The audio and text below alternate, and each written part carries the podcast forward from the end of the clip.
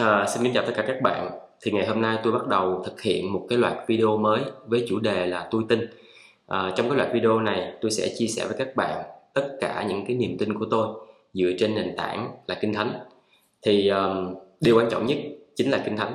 Vì vậy cái video đầu tiên của cái loạt video này sẽ là nói về kinh thánh. Thì trong cái video này tôi sẽ chia sẻ với các bạn tất cả những cái lý do tại sao kinh thánh là điều quan trọng nhất trong đời sống của một người tin theo Chúa? Cũng như sẽ giải đáp rất là nhiều câu hỏi mà rất là nhiều bạn đã đặt ra.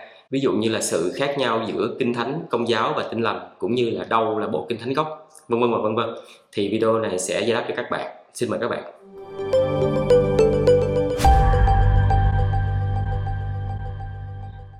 Trong ngày hôm nay chúng ta sẽ đi ờ, lần lượt qua 5 điểm. Thứ nhất ờ, là lời của đức chúa trời điều thứ hai á, tôi muốn chia sẻ chính là kinh thánh là sự thật và đầy đủ trọn vẹn trong 66 quyển.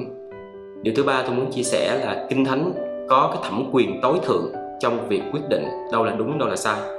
Và điều thứ tư tôi muốn chia sẻ chính là ý nghĩa của kinh thánh thì chỉ có một. Tuy nhiên khi chúng ta áp dụng thì nó có thể thay đổi tùy cái tình huống chúng ta áp dụng. Và cái điều thứ năm tôi muốn chia sẻ chính là bốn hạn chế của loài người. Khi chúng ta học kinh thánh cũng như thầy dạy kinh thánh của chúng ta là ai. Bây giờ chúng ta bước vào cái ờ, điều đầu tiên là kinh thánh, là lời của đức chúa trời. Như chúng ta cũng biết thì kinh thánh là một bộ sách thánh đã được ghi lại bởi các nhà tiên tri hoặc là các tác giả kinh thánh khác. Như tôi có làm một cái video giới thiệu về kinh thánh, các bạn có thể tìm xem lại.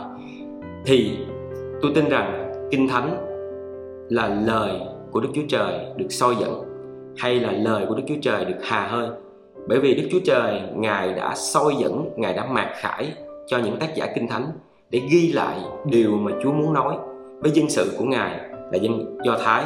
Và tiếp theo nữa là vào thời Tân Ước là do những người đi theo Chúa Giêsu ghi lại cuộc đời và cái quá trình Chúa Giêsu sống và rao giảng trên đất cũng như là những cái thư từ hướng dẫn về niềm tin của những người đi theo Chúa Giêsu ở giai đoạn sơ khai những người đầu tiên đi theo Chúa Giêsu thì uh, tôi tin rằng kinh thánh là lời của Đức Chúa Trời được soi dẫn như trong thư của Phaolô gửi cho Timôthê ở ờ, thư thứ hai chương 3 câu 16 nói chúng ta biết rằng cả kinh thánh là lời được Đức Chúa Trời soi dẫn có ích cho sự dạy dỗ, bẻ trách, sửa trị, dạy người trong sự công bình.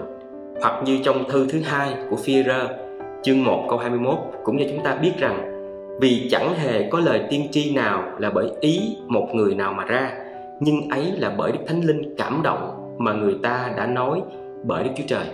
Kinh Thánh là lời của Đức Chúa Trời và cái điều đó là cái nền tảng cho tất cả cái niềm tin của tôi.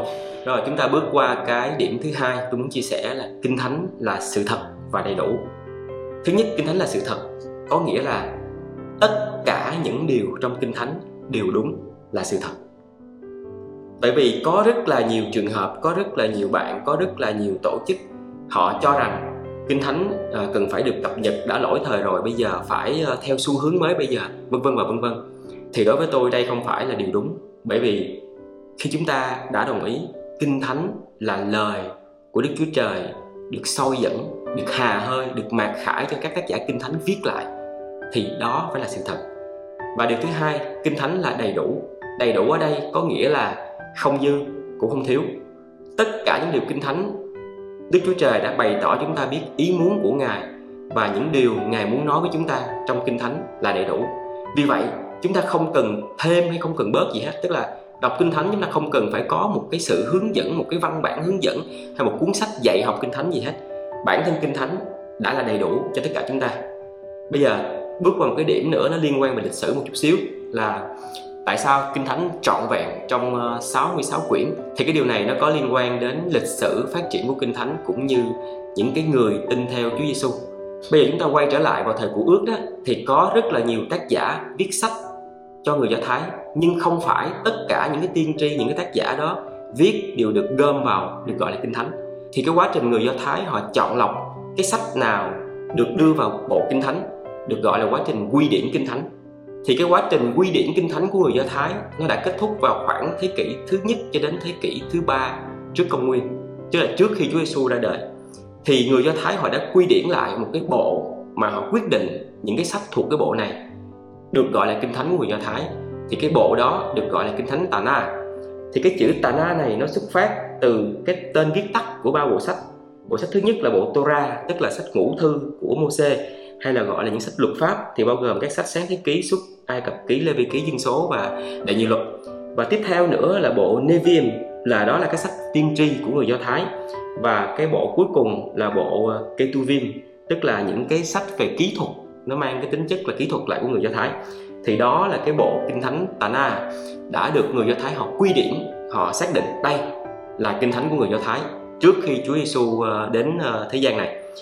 Và khi Chúa Giêsu đến thế gian này thì những người đi theo Chúa Giêsu những môn đồ đã viết lại cuộc đời cũng như những những cái việc làm của Chúa Giêsu trong bốn sách tin mừng mà chúng ta có là Matthew, Marco, Luca và Giăng. Và tiếp theo nữa là viết Luca cũng viết thêm sách công vụ các sứ đồ và các cái thư tín của Phaolô và các uh, sứ đồ khác. Thì chúng ta gộp lại chúng ta có các sách đó chúng ta gọi là các cái kỹ thuật của các sứ đồ.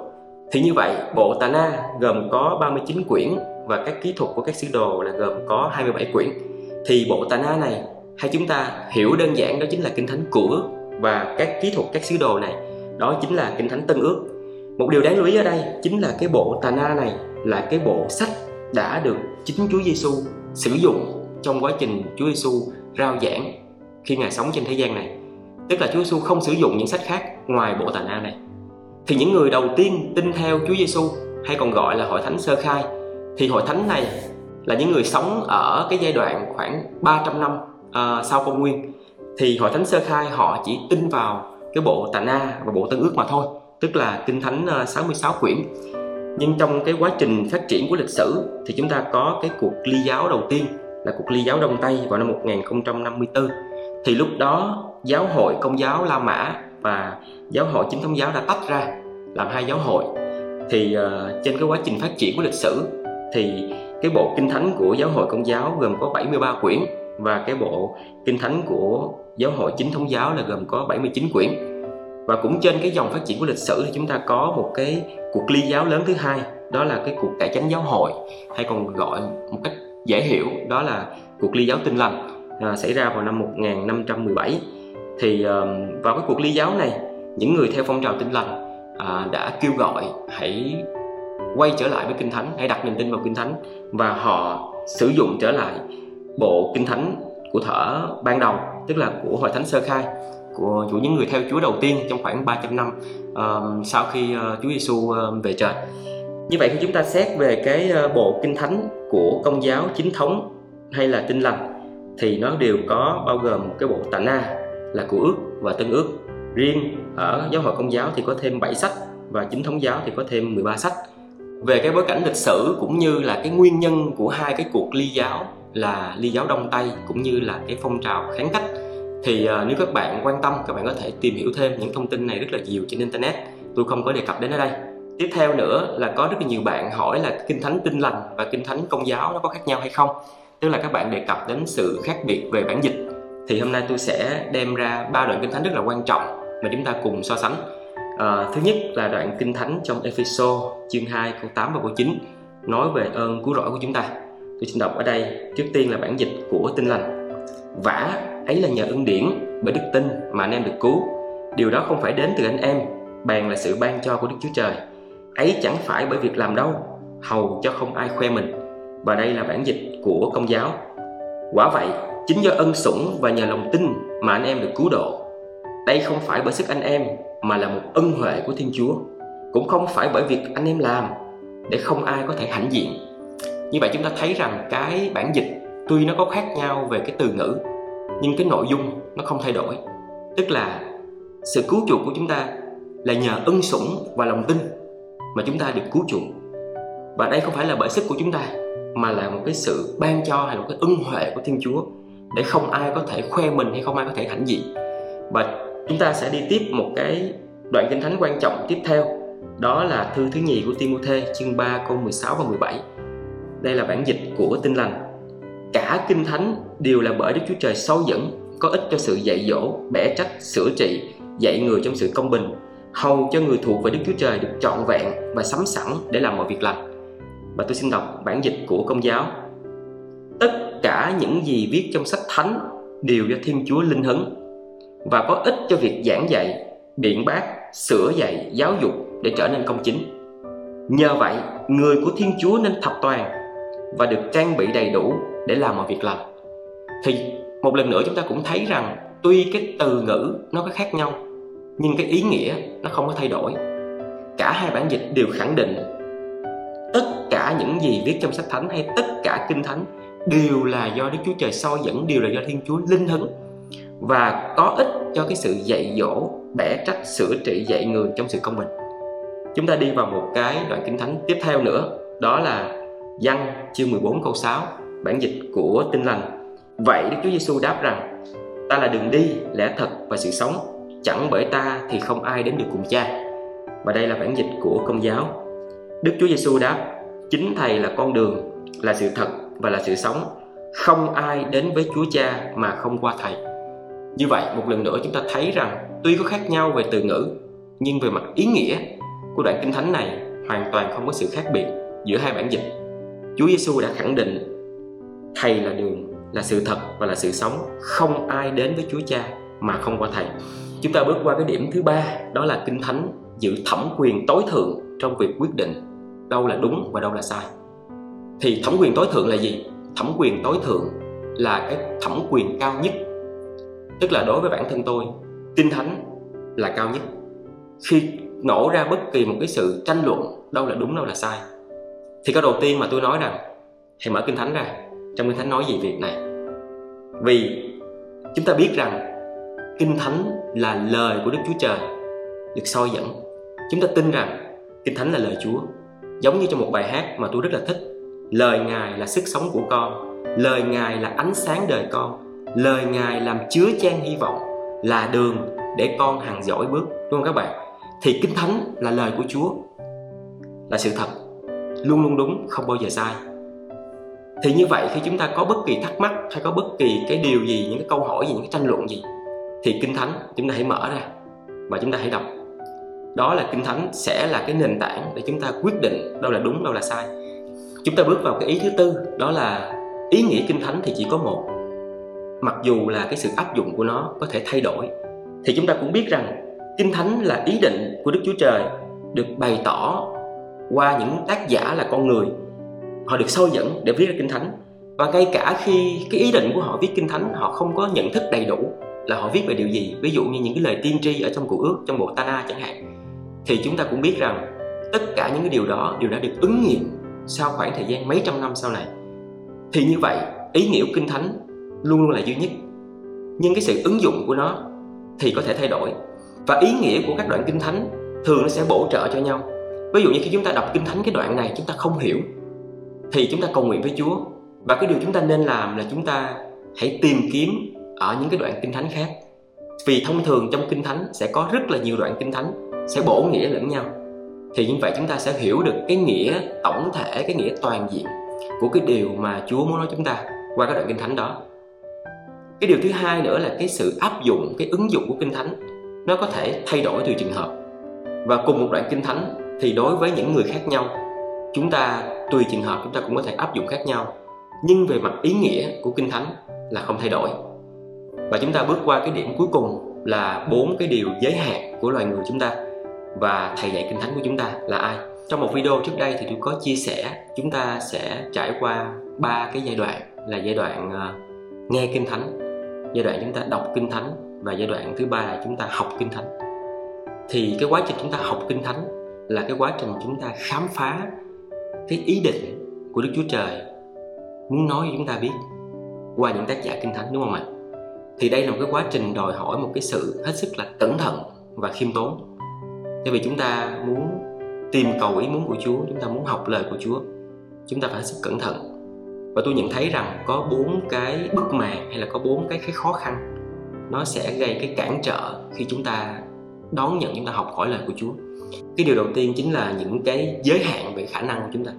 Chúng ta là con người hữu hạn, chúng ta có những cái sự giới hạn và ví dụ như cái sự hiểu biết của chúng ta có giới hạn và chúng ta phải cầu nguyện với Chúa để xin Chúa bày tỏ cho chúng ta biết cái điều đó. Hoặc ví dụ như cái sự giới hạn về ngôn ngữ, nếu như tôi muốn học kinh thánh bằng một cái ngôn ngữ khác cái cái ngôn ngữ mẹ đẻ của tôi, thì nó có sự giới hạn khi tôi không có hiểu được, tường tận cái ý nghĩa của từng câu, từng chữ ở cái ngôn ngữ khác, đúng không ạ? Và cái điều giới hạn thứ hai đó đó là chúng ta bị nhiễm bởi những cái tập quán, những cái thói quen cũ, hay là những cái truyền thống cũ các bạn.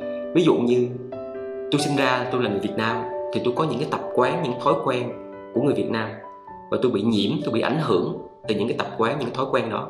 Một người sinh ra ở Tây Ban Nha chẳng hạn thì anh ta cũng bị nhiễm những cái tập quán, những thói quen ở cái nước Tây Ban Nha. Một người sinh ra ở Mexico chẳng hạn, thì anh ta cũng bị nhiễm những cái tập quán, những cái thói quen ở đất nước Mexico. Thì ba người này khi đọc kinh thánh thì chắc chắn rằng cái sự ảnh hưởng của những cái tập quán, của những cái thói quen mà nơi cái người này sinh ra, nó sẽ ảnh hưởng đến cái quá trình mà chúng ta tìm hiểu, chúng ta học lời của Chúa. Và cái điều thứ ba đó chính là cái tội lỗi cá nhân của chúng ta điều này rất quan trọng các bạn. Tức là khi chúng ta phạm tội với Chúa, nhưng chúng ta chưa cầu nguyện, chúng ta chưa thực sự ăn năn xin Chúa tha thứ cho chúng ta, thì nó sẽ cản trở rất là nhiều khi chúng ta học kinh thánh. Và cái điều thứ tư chính là cái góc nhìn về văn hóa. Cái văn hóa này nó khác với cái tập tục, cái truyền thống và cái điều thứ hai. Tại sao như vậy? Ví dụ như một người sinh ra ở Việt Nam là bị nhiễm cái cái cái truyền thống, cái tập tục của người Việt Nam khi mà anh ta sống ví dụ như hai 20 năm đầu tiên ở Việt Nam. Nhưng sau đó 20 năm tiếp theo thì anh ta đến Nhật Bản chẳng hạn. Thì khi anh ta sống ở cái xã hội Nhật Bản này, nó có cái văn hóa Nhật Bản đúng không ạ? Thì những cái điều của cái văn hóa này, nó cũng sẽ ảnh hưởng đến cái cái việc mà chúng ta tìm hiểu cái ý muốn của Chúa qua việc học kinh thánh. Thì như vậy chúng ta thấy rằng những cái việc này nó có thể che khuất cái tầm nhìn của chúng ta, cái sự hiểu biết của chúng ta khi chúng ta học lời của Chúa. Và chúng ta cũng biết rằng kinh thánh chính là lời của Chúa. Và khi chúng ta muốn hiểu được lời của Chúa, thì chỉ có một cách duy nhất là chúng ta cầu nguyện với Chúa. Thì trong trường hợp này, chúng ta hãy cầu nguyện với Đức Chúa Thánh Linh để xin Ngài hướng dẫn cho chúng ta. Thì khi chúng ta cầu nguyện, Đức Thánh Linh Ngài cũng sẽ giúp cho chúng ta vượt qua được bốn cái sự ngăn cản này. Như trong thư thứ nhất Cô Đinh Tô chương 2 từ câu 12 đến câu 16 thì Phaolô có viết như sau. Về phần chúng ta chúng ta chẳng nhận lấy thần thế gian nhưng đã nhận lấy thánh linh từ Đức Chúa Trời đến. Hầu được hiểu biết những ơn mà chúng ta nhận lãnh bởi Đức Chúa Trời. Chúng ta nói về ơn đó, không cậy lời nói mà sự khôn ngoan của loài người đã dạy đâu. Xong cậy sự khôn ngoan mà Đức Thánh Linh đã dạy. Dùng tiếng thiên liêng để dạy bày sự thiên liêng. Vả người có tánh xác thịt không nhận được những sự thuộc về thánh linh của Đức Chúa Trời. Bởi chân người đó coi sự ấy như là sự rồ dại và không có thể hiểu được vì phải xem xét cách thiên liêng nhưng người có tánh thiên liêng xử đoán mọi sự và chính mình không bị ai xử đoán vì ai đã biết ý Chúa đặng dạy dỗ Ngài, nhưng phần chúng ta thì có ý của Đấng Christ hay chính là có ý của Đức Chúa Giêsu. Tôi hy vọng rằng cái video này sẽ giúp cho chúng ta hiểu được cái nguyên nhân tại sao Kinh Thánh là cái thẩm quyền tối thượng trong đời sống mỗi người tin theo Chúa của chúng ta. Cảm ơn các bạn rất là nhiều và hẹn gặp lại các bạn trong video tiếp theo. Xin chào.